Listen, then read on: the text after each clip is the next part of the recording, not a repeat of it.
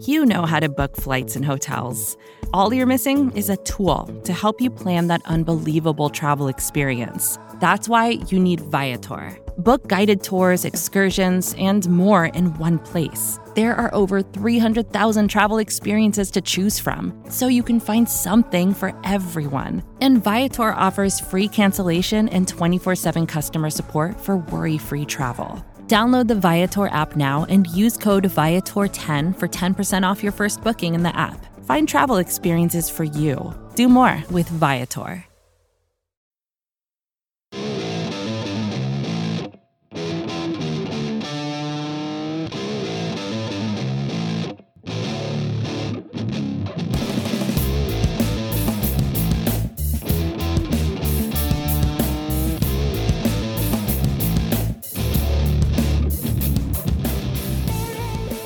What's up, everybody, and welcome to episode 265 of the Talking Chop podcast. I am your host, Brad Rowland.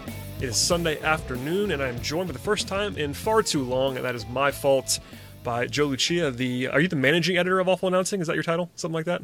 Uh, something like that. Yeah, we'll man in charge. That. Man in charge of Awful Announcing and other places. Yeah, that sounds about right. Perfect. Well, uh, thank you for joining me, sir. You've been on this podcast multiple times before, but uh, here we are. It's been kind of a quiet week, actually. Uh, the last time anything happened for the Braves, uh, Scott and Eric did an emergency podcast without me on Drew Smyly, and we'll talk about him a little bit in a second. But other than that, it's been kind of quiet. So I guess we can quickly just mention that Kyle Muller is on the 40 man now, um, avoiding Rule 5 disaster there. And the Braves also claimed a man named Jack Mayfield off waivers. And you and I were talking about this before we started recording. I had never heard of Jack Mayfield in my life until that happened. So I don't know. Yeah, I know nothing about Jack Mayfield, and I would not be surprised if he is in a different organization come spring training. Yeah, I mean, this is a 30 year old utility guy who hasn't really hit in the majors at all. He does, he does have minor league options, which people pointed out if they wanted to just have a guy for depth that they could send up and down. Um, I don't know. I have nothing on that. It's just a guy that the Braves acquired and had to announce. So we had to talk about it for a second. It kind of seems like a uh, Mike Fast acquisition since he used to be in the Astros organization for so many years. But uh, who really knows? Who really uh, who really cares? I don't think Jack Mayfield is going to play much of a uh, role in the 2021 Braves. But hey, if I'm wrong, I will gladly eat crow. Yeah, I'm with you on that 100%. Um, so with that, with those news things out of the way, and to the extent that, that they actually were news, we haven't talked in this space in a while. I, have talked to you a little bit, but I, I want to go all the way back to the playoffs and the run the Braves made, and kind of just get where your head is on this whole thing. So, what what was your sort of takeaway from the run they made to the NLCS, and how do you feel coming out of that as a uh, someone who observes the Braves closely? I mean, the NLCS run itself was magical, but the way it ended left me so angry and disappointed and disheartened like i think a lot of us were feeling and in all honesty i didn't really have the whole like moral victory vibe that it seemed like a lot of us did because I mean, different year, same thing. The Braves made the playoffs and lost to a far better team, and the teams they actually beat in the playoffs this year, shock and awe, shock and awe, wouldn't have made the playoffs last year under the old five team per league format. So while it's still a playoff series win and playoff consecutive game victories and all that kind of thing, I mean, we really going to look back over series wins over the Reds and Marlins and think of it as like the golden era? I really don't think so. And, uh, man, we really need to get the bar higher going forward, and uh, hopefully we'll be able to do that. Yeah, I mean, I'm I'm a pessimist by nature, as everyone probably knows is listening to this and it's probably laughing right now. I, I think it's good. I think it's good slash okay to be like happy that, that they that they finally won a playoff series. Like that that matters. It was weird circumstances, but they at least won a playoff series. They actually won two, and that's a good thing but it was kind of hard to swallow. I mean, and I said this at the time, and I'll say it again now. Like, you know, the way it ended was pretty brutal in a lot of ways. Now, I guess, granted, you lost to a team that was really good that ended up winning the World Series. Maybe that lightens the load a little bit, but it also makes it to where, like, you were also an inning or two from beating that team. So maybe that's even more frustrating.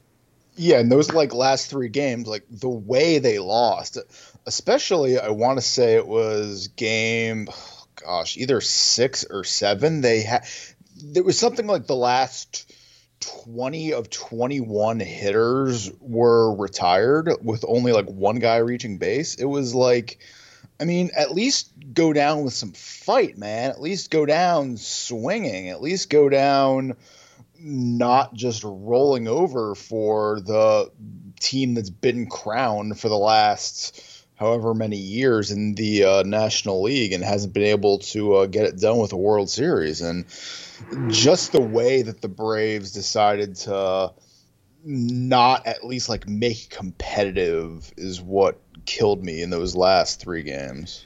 For sure. Um, so coming out of that, obviously there's the pandemic and there's financial uncertainty and there is the whole league wide concern about how the contract stuff is going to go. And we've, we've seen some deals made to this point in time. I know you cover the whole league as well. I mean, what do you make of this whole situation? Like, are teams going to spend money? Are the guys at the top going to get squeezed? I mean, starting pitching seems to be okay between Drew Smyly and some of the other ones. Those guys got some got, got, got paid a little bit, so that's not that big of a concern. But where are you at in this whole market right now? Because it's been pretty quiet. I think it's going to be a lot like we've seen the last couple years, where the elite guys, the guys at the top, the guys like uh, Springer and Bauer, guys like that, they'll they'll get paid, but it's kind of the guys in the middle to lower end that uh, may find things a little tough. Like you look at someone like, uh, oh man, I don't know. Looking at free agents now to see if there's anyone that actually like meets my uh, criteria, and it's uh, very difficult. Look at someone like Brett Gardner. How about Brett Gardner? He's in his mid to late 30s. He's a guy who is like still a viable major league player, but he's not a star.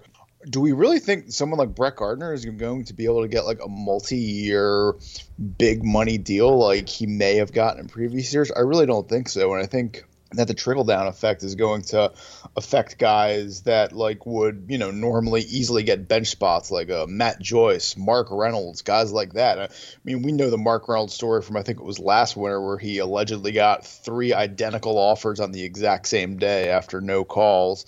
I think a lot of those kind of I don't want to call them org players, but the guys that are uh, more depth pieces, I think they'll have struggles, while the uh, top of the line guys won't really have any issues getting paid. Yeah, and that that makes sense. I think that's kind of the trickle down effect that it might have if teams are trying to maybe cut salary across the board. And the Braves, as everybody knows, is listening to this podcast, are this weird situation where they're owned by a corporation, um, not a family or a person. So they can do different things. Uh, it's kind of a challenge trying to figure out where they're going to draw the line. They have spent a little bit so far. Obviously, the one signing that I want to ask you about is Drew Smyly, and that was a surprise to some fans, and uh, you know there was lots of reactions to that, um, positive, negative, also just some maybe overreactions on what it, how sort of how how it impacts payroll but they gave him real money. So, what's your reaction to that, both like in terms of just Smyly in particular, and also what it does for the rest of the offseason for the Braves? With Smyly, I feel like I felt at the trade deadline last year, which is not a good thing, and last offseason, where it depends on what else comes. If Smyly is like the move, I mean, I'm going to be a lot less negative on, about it. Whereas if he is the first of like several moves to help bolster the pitching staff and the offense as a whole, I'll feel a lot better about it. In other words, if Drew Smyly is like the Tommy Milone of this offseason, the one guy, I'm really not going to like it. Whereas if he's the Will Smith, one of several key parts, I'll feel a lot more positively about the signing. Yeah, so I wasn't on the show when, we reacted to it. I, think it's totally fine. I'm with you on this. I think that's not like the only piece they need in the rotation. I was on record as saying that I would sign multiple arms uh, before this all started. I know they have the young guys as well. It's good to have depth, but I, w- I thought that they needed at least two more. Um, this is one of them. You would assume Smyly, you know, was really good this year in a very very small sample size. He's been good in the past. Before that, he was like pretty pretty excellent. Not, maybe not excellent. He was very good in like 2014 um, as a starter. Same with 2015 with the Rays. He had some pretty good numbers there. Lost his way a little bit from there, but I think the talent, um, at least what he put on film, if you want to say, in 2020 was pretty good. They're clearly buying into some of the changes he's made. His spin rate's up, his velocity's up, all that stuff. We that I could probably not be qualified to get into as much as everybody else would be. But I do I do think that they're buying on him. The price is maybe a little higher than everyone would want, but it's a one year deal, and there's usually a one year deal tax in some ways, and also.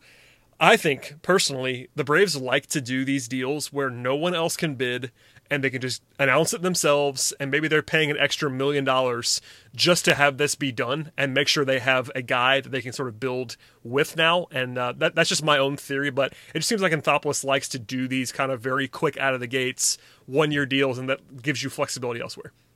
Yeah they do get uh, out of the door pretty quick. We saw it with uh, uh, Smith last year. We saw it with, I believe, it was Donaldson the year before, and the Brian McCann deal. I say Brian McCann, McCann, McCann and Donaldson within like three hours one day. It was just like yeah. okay. And I think the Ozuna one last year was also uh, pretty quick. So I'm really kind of hoping that uh, we get something else in the next week or two. So once these other guys start coming off the market, we're not left in a situation where the Braves have to consider someone like a Felix Hernandez like last year where a guy like that coming in would be, you know, like fine as like a minor league potential depth signing, but if he is one of the guys you're looking at to like really bolster your rotation, I'd uh, that would be a little uh, hedgy for me. Brett Anderson, I do not want any part of a guy like Brett Anderson is what I'm saying. Yeah, so I mean, I was going to ask you in general, like, who are some guys you have your eye on? So while we're here on the rotation, is there anybody that you think the Braves, you know, could slash should um, take a look at right now, knowing that they're not probably not going to go too crazy, considering they have the guys coming back that are young plus Smyly. Are there names on your radar for the rotation that you would be looking at specifically, or is it just kind of, kind of like who's the best value inside that guy? Yeah, I mean, a lot of it is about value, uh, and I mean, you can immediately take them out of the running for guys like uh, Paxton and Tanaka, and even and even someone like Taijuan Walker, who doesn't have a long track record but has a lot of potential, and I think is going to have a lot of suitors. I would really like to look at uh, someone like Mike Minor, who uh, was not really good last year, but has shown flashes when he was with the Rangers. I don't know if he's going to get a ton of interest this offseason after uh, the way things kind of cratered for him after he got traded back to the A's, but I think he could be a uh, nice piece. And then there are like lower tier guys that might interest me a little more, like uh, like Mike Fiers. He's a guy that can eat innings and do that job pretty well. That uh, would really kind of fit the mold of what the Braves are looking for, and uh, maybe even someone like uh, Gio Gonzalez, same kind of same kind of guy, uh, old, shouldn't be that expensive, but uh, can still get the job done. Yeah, I think that Minor, obviously former Brave, so that's more interesting than some for some people. He wasn't good last year. He was really good the year before in Texas through 208 innings and was like a pretty high end option somewhere in between there is what he probably is in real in real life if if healthy. But you know, by the way, Joe, you and I are old. Mike Minor will be 32 pretty soon. No, well, sorry, we'll, we'll be 33 pretty soon. That is crazy. I, I, remember. I remember. I remember like being very cognizant of Mike Minor being drafted in the first round, and Mike Minor will be 33 years old pretty soon. So, just saying. I rem- I remember the days when Mike Minor was drafted. That was like the first full season of me running my own Braves blog, and I was very angry because I wanted the Braves instead of taking Mike Minor to take Tyler Matzek instead. Wow, full circle. And and now Tyler Matzek is part of the Braves bullpen, and Mike Minor is a guy that maybe the Braves will sign as a free agent. So, uh, pretty funny how the world works. And Tyler Matzek was uh, awesome this year. So there, there you go. You're vindicated after all this time. Anyone who knows me for a long time knows I've been beating the Tyler Matzek drum for 10 plus years now. So seeing him succeed this year just made me really happy. Yeah, it's all it's all coming it's all coming coming back around. I, I agree with you on that list. I think, you know, guys. Who else have we not mentioned? Oh, I want to ask you about two guys because they keep getting linked to the Braves, either by guessing or by like semi intel, and they're two old guys who used to be good, and they are Adam Wainwright and Jon Lester do you have any interest in either of those guys? Because I, I, feel like of all the, I almost don't want to use the word reporting. All the people that are reporters talking about like ideas, you hear those guys a lot. I think Lester's washed. I want nothing to do with him. Uh, as for Wainwright, uh, selfishly for work, I'd like to see him retire because he was a really good announcer. But uh, if he decided to take a one-year deal with the Braves, I think it could work out. Though I do think there is some kind of uh, meltdown potential, like that Tom Glavine contract ten years ago. So a little bit of a wait and see thing there. But you know, if it's like one year, three or four million, I mean, why not? We'll see what happens. Yeah, it wouldn't be the worst idea for a year. Uh, he's old, but uh, we'll see. I just feel like those are guys that we get asked about a lot to weigh in on, and they both have local ties in some ways. And Wainwright, um, he's maybe going to retire. Um, Lester might have to force to be retired if he doesn't have a market. So we'll see how that all goes. But I wanted to make sure that I asked you about those guys specifically. Um, we could pivot a little bit now to the offensive side because there was a, a quote, well, I guess there was a, a, a, phrase used by Mark Bowman that I wanted to point out. Um, Bowman wrote this week that, and I'm quoting now, I get the sense the growing assumption is NL teams will be indeed using the DH again in 2021, end quote. So that's a guess, of course, but there's a little bit of buzz about the DH coming. We don't know unless you do, Joe, I want to break some news. Um, I don't know, anyway, about the DH, but that impacts a lot too. That especially guys like Marcell Ozuna, of course, uh, incumbent Braves DH. But is that part of the reason maybe you think that some of these guys are waiting that might have uh, other options? Like Ozuna is like the most number one example of this, but there are other guys too that might be. Uh, I, I would say smartly waiting for some word on this. And by the way, it's crazy to me that they would go into the free agency and not have the answer to this, but here we are.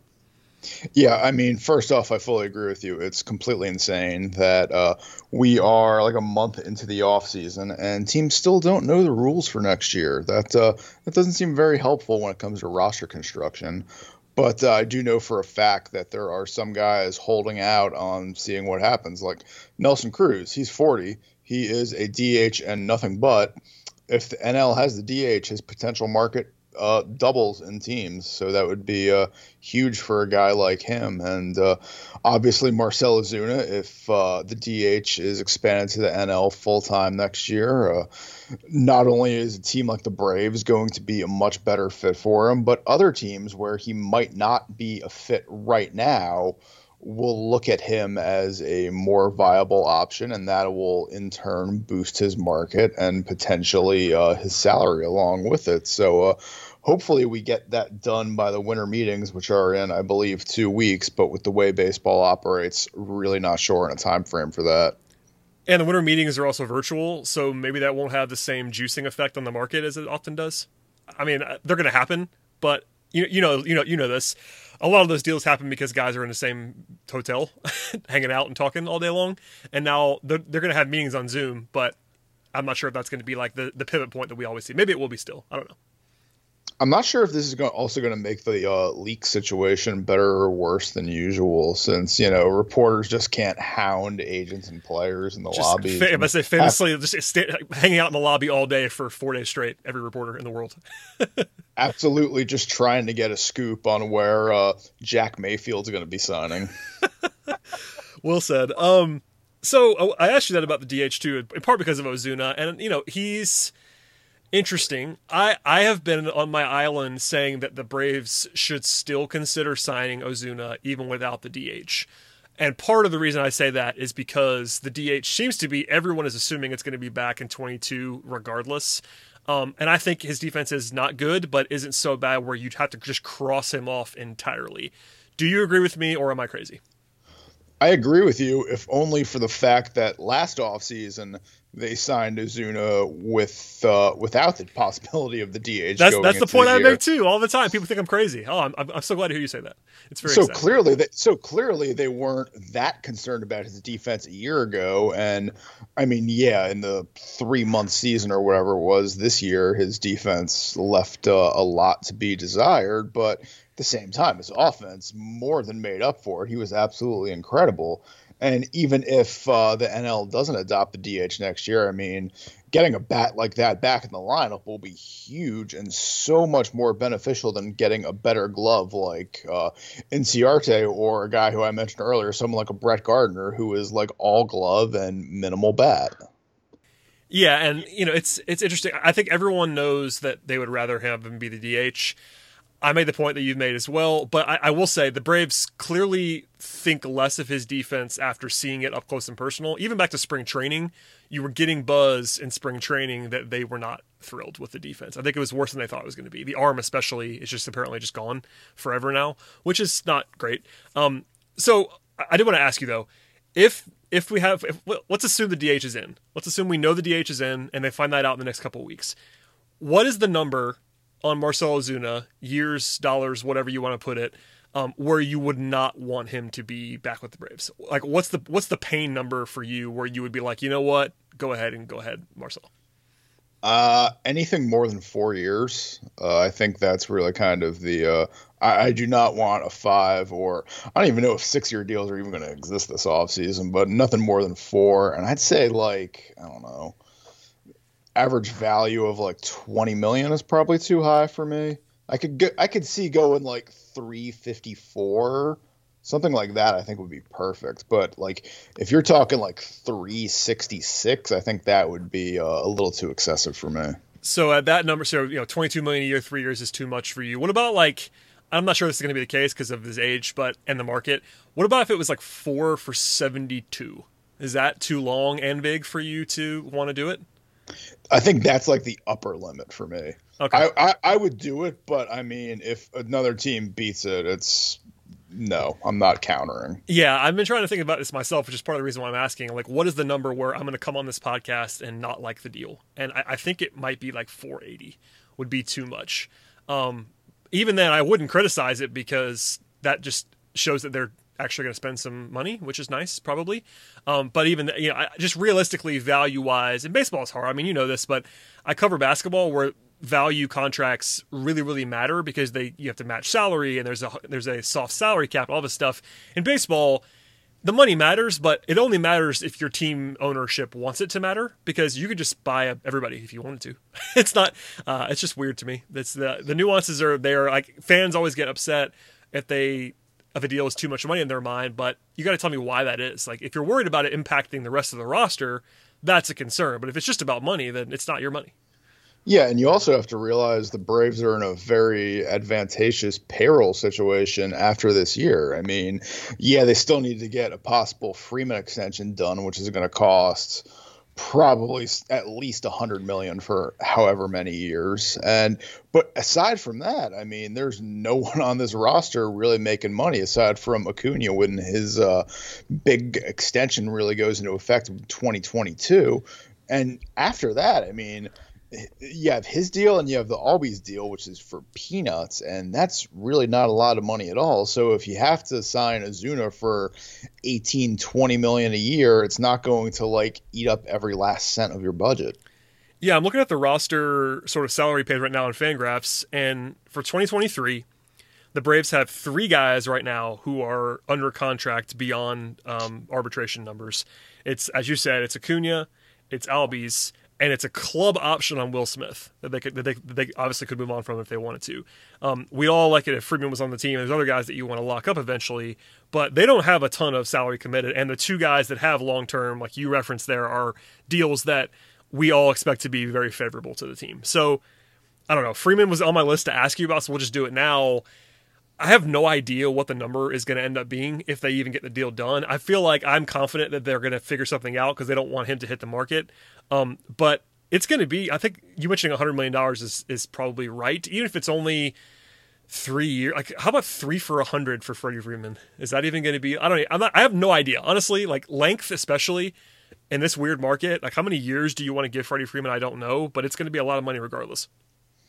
I'm also curious if he wants to potentially come back home because the Angels are going to have the uh, Pujols contract coming off the books after uh, 21, and uh, Freeman, of course, from Southern California. That's been rumored as a potential fit forever. So he might want to get to free agency. He might not want to get a possible extension done. And if something like that happens, what kind of contract could he get there to potentially uh, essentially price him out of the Braves range.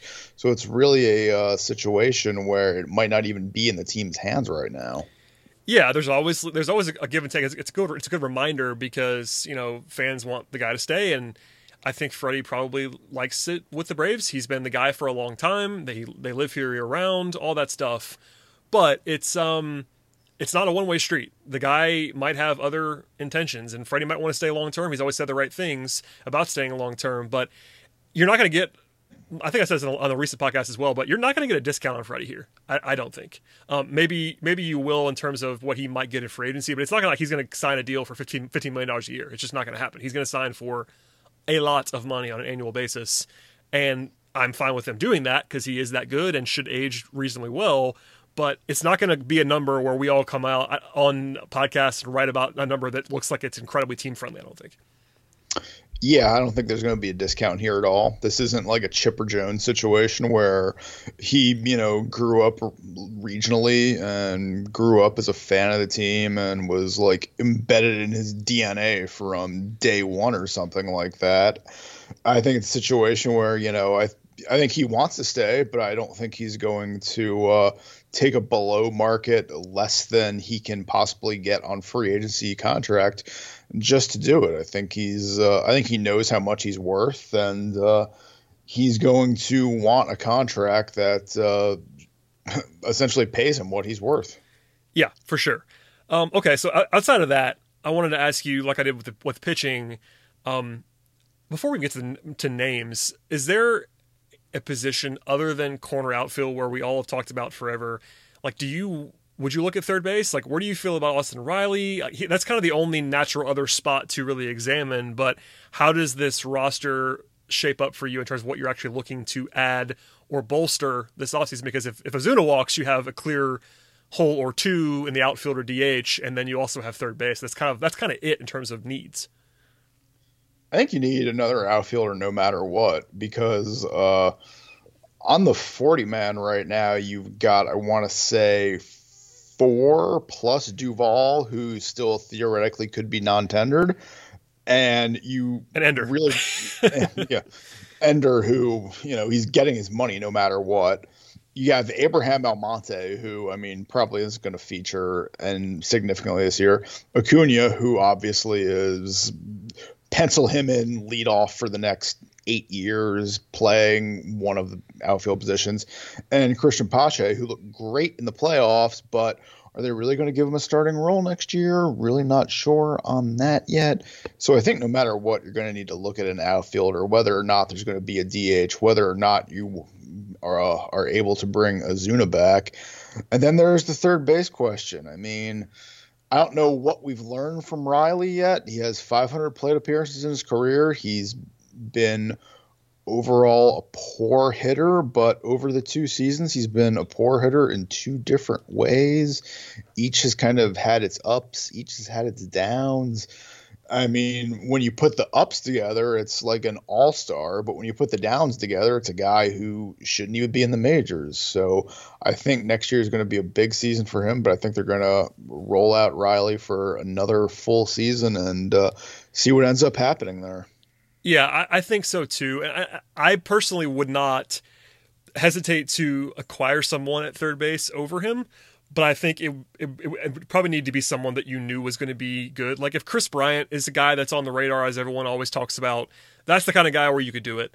Um, but you're not going to just go out and spend money on a free agent third baseman. I don't think with Riley. I think you're going to give him another chance. I, I've never been the biggest Riley guy in the world, but it does seem like they're going to give him one more shot at this, and then have that be the make or break season in the in the upcoming year.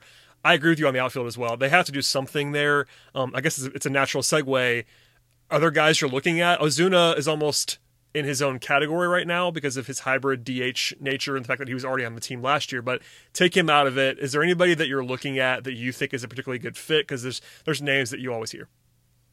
Yeah, I mean Michael Brantley is the name that everyone always says, and yep. I, I think I think he would be a great fit, especially since he'd probably only get a one, two, three year deal. I don't think it would be something long term that would really kind of block someone or lock the position down for a long time. But I mean, aside from him and George Springer, who is uh, assume he's out of the Braves price range.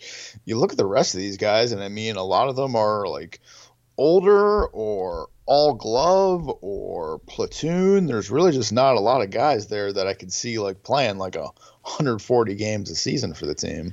Yeah, the the other popular one, I agree. You know, Brantley's the natural one, and that's one that I've used as well. He'd be good. He's a good hitter. He's proven all that stuff.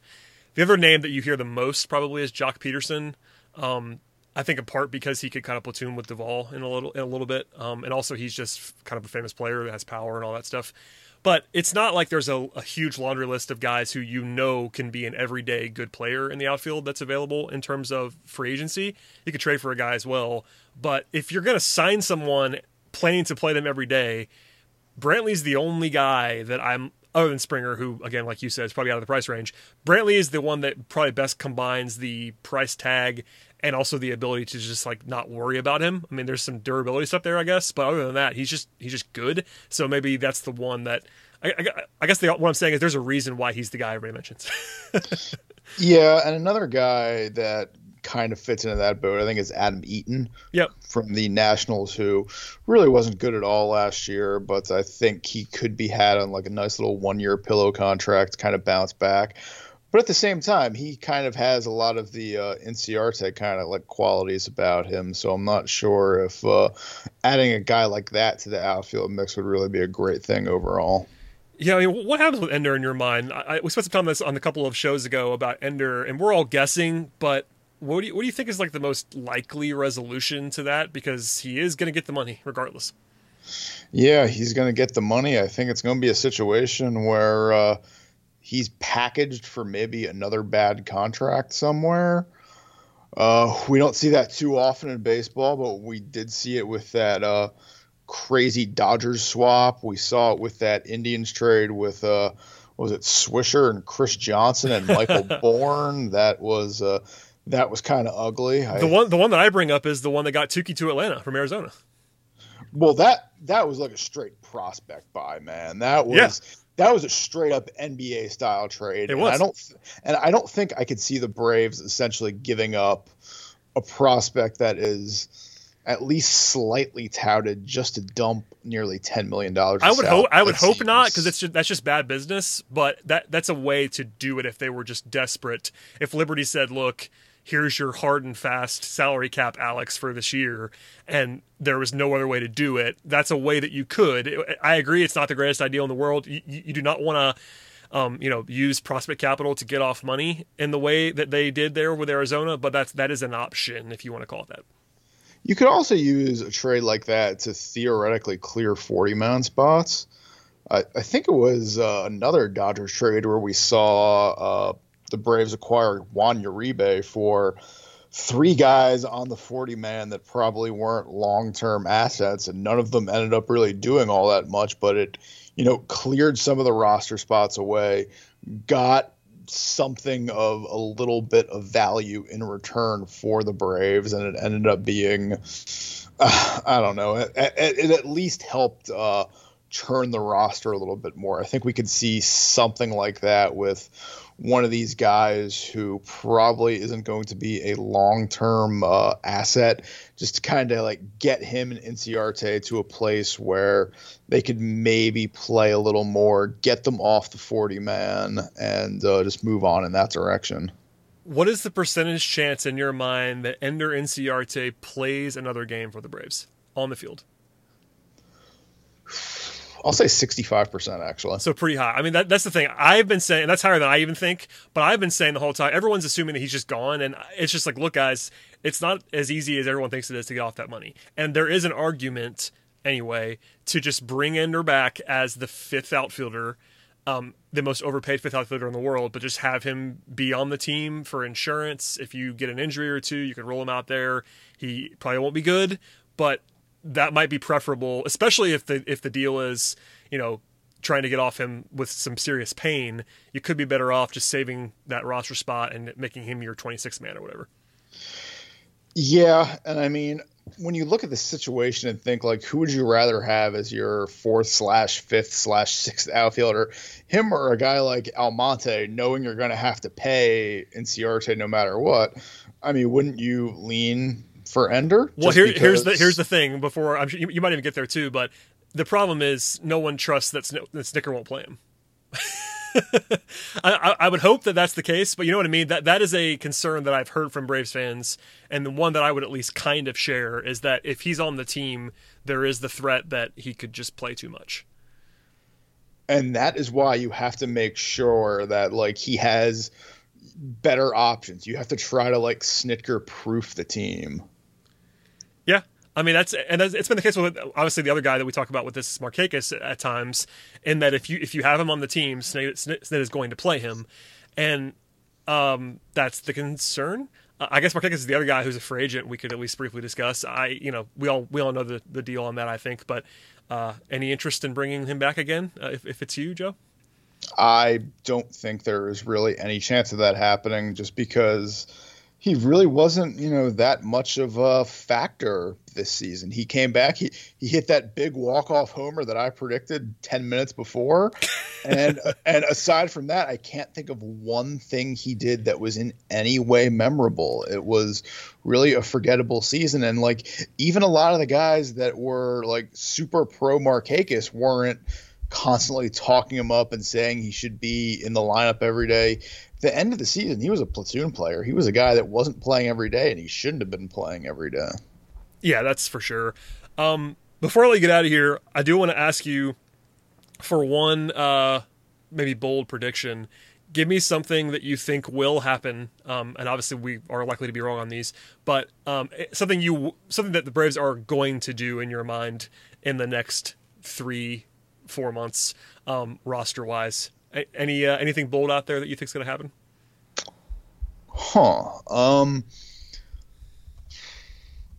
I honestly have no idea how the uh, league itself is going to shake out, but uh, I'm going to say, weirdly enough, that they're not going to non-tender anyone before the uh, ARB deadline in a couple weeks which means non. Uh, oh, so Camargo will get a deal under that circumstance, under that um, prism. Cam- Camargo, Luke Jackson, and Dayton, I think, are all going to get contracts just because. I mean, they're they're not too expensive. It's not a situation where they're making you know seven million dollars projected or something like that. They're really cheap salaries, and they have some sort of roles with the team going forward, even if it, they're not good enough. They have potential roles there that uh, you could fill, but uh, you wouldn't necessarily get an upgrade for what you'd be paying. I will guess that one of them does not. Um, I'm not sure who it is between Camargo and Luke Jackson that won't get tendered, but I, am going to guess one of them doesn't. Um, so we'll, we'll, we should probably we should bet like a lemonade on this at some point. I don't I don't drink. That's why I said lemonade. But um, whenever there's not a pandemic, I'll uh, I'll buy I'll buy you dinner or something if I if I'm wrong on that one. Yeah, when uh, everyone's back at SunTrust in like three years. yeah. Uh, by the way, not SunTrust anymore. Truist Park, Joe. I, I know you don't live here anymore or any, or ever, but Tr- Truist Park yeah, I'm not calling it Truist Park. That's, that's fine. I understand. Trust me, I called it SunTrust for like the first six months without even remembering. I wasn't even trying to do like a bit. I, I just kept forgetting that was what it was called. But Truist Park. Um, well, thank you, Joe, for doing this as always. Anything that you wanted to get off your chest, feel free to do so. And if not, please plug what you got going on. You are a very busy man, editing content, writing content. So please share everything that you got going there. Yeah, I mean, I really don't have much going on right now. Uh, over at Awful Announcing, we just posted our yearly NFL broadcaster rankings, which are a uh, source of great labor and frustration for me every year. So I'm glad that's done. But I mean, this week I'm uh, I'm taking off after Tuesday and not really going anywhere, just relaxing for the holidays that I will not be celebrating. And uh, yeah, it's going to be good. a good time. Uh, did, did, you share your Twitter account just now? I can't remember if you said it out loud. Oh, Twitter. Uh, share it. Joe Joe underscore TOC. Follow me for uh, complaining about my very depressing sports teams. Uh, yeah, Joe and I both had equally, um, maybe not equally, but frustrating Sunday afternoons with our with our NFL teams. I'm a Falcons fan, of course, and Joe is a Ravens fan. So didn't go well for the Ravens today. But hey, shout out to the uh, Northwestern Wildcats who are going to the Big Ten title game again. They are much better than Michigan. I'll tell you that right now. Uh, no Ooh, question about that. So, All right, Joe. Well, thank you for doing this, man. Uh, we will talk soon. I am sure I'll bug you once again to come on this podcast. Uh, everybody else, please subscribe to the show. Check out the previous episodes with myself and Scott and Eric, etc. And we'll see you all next time.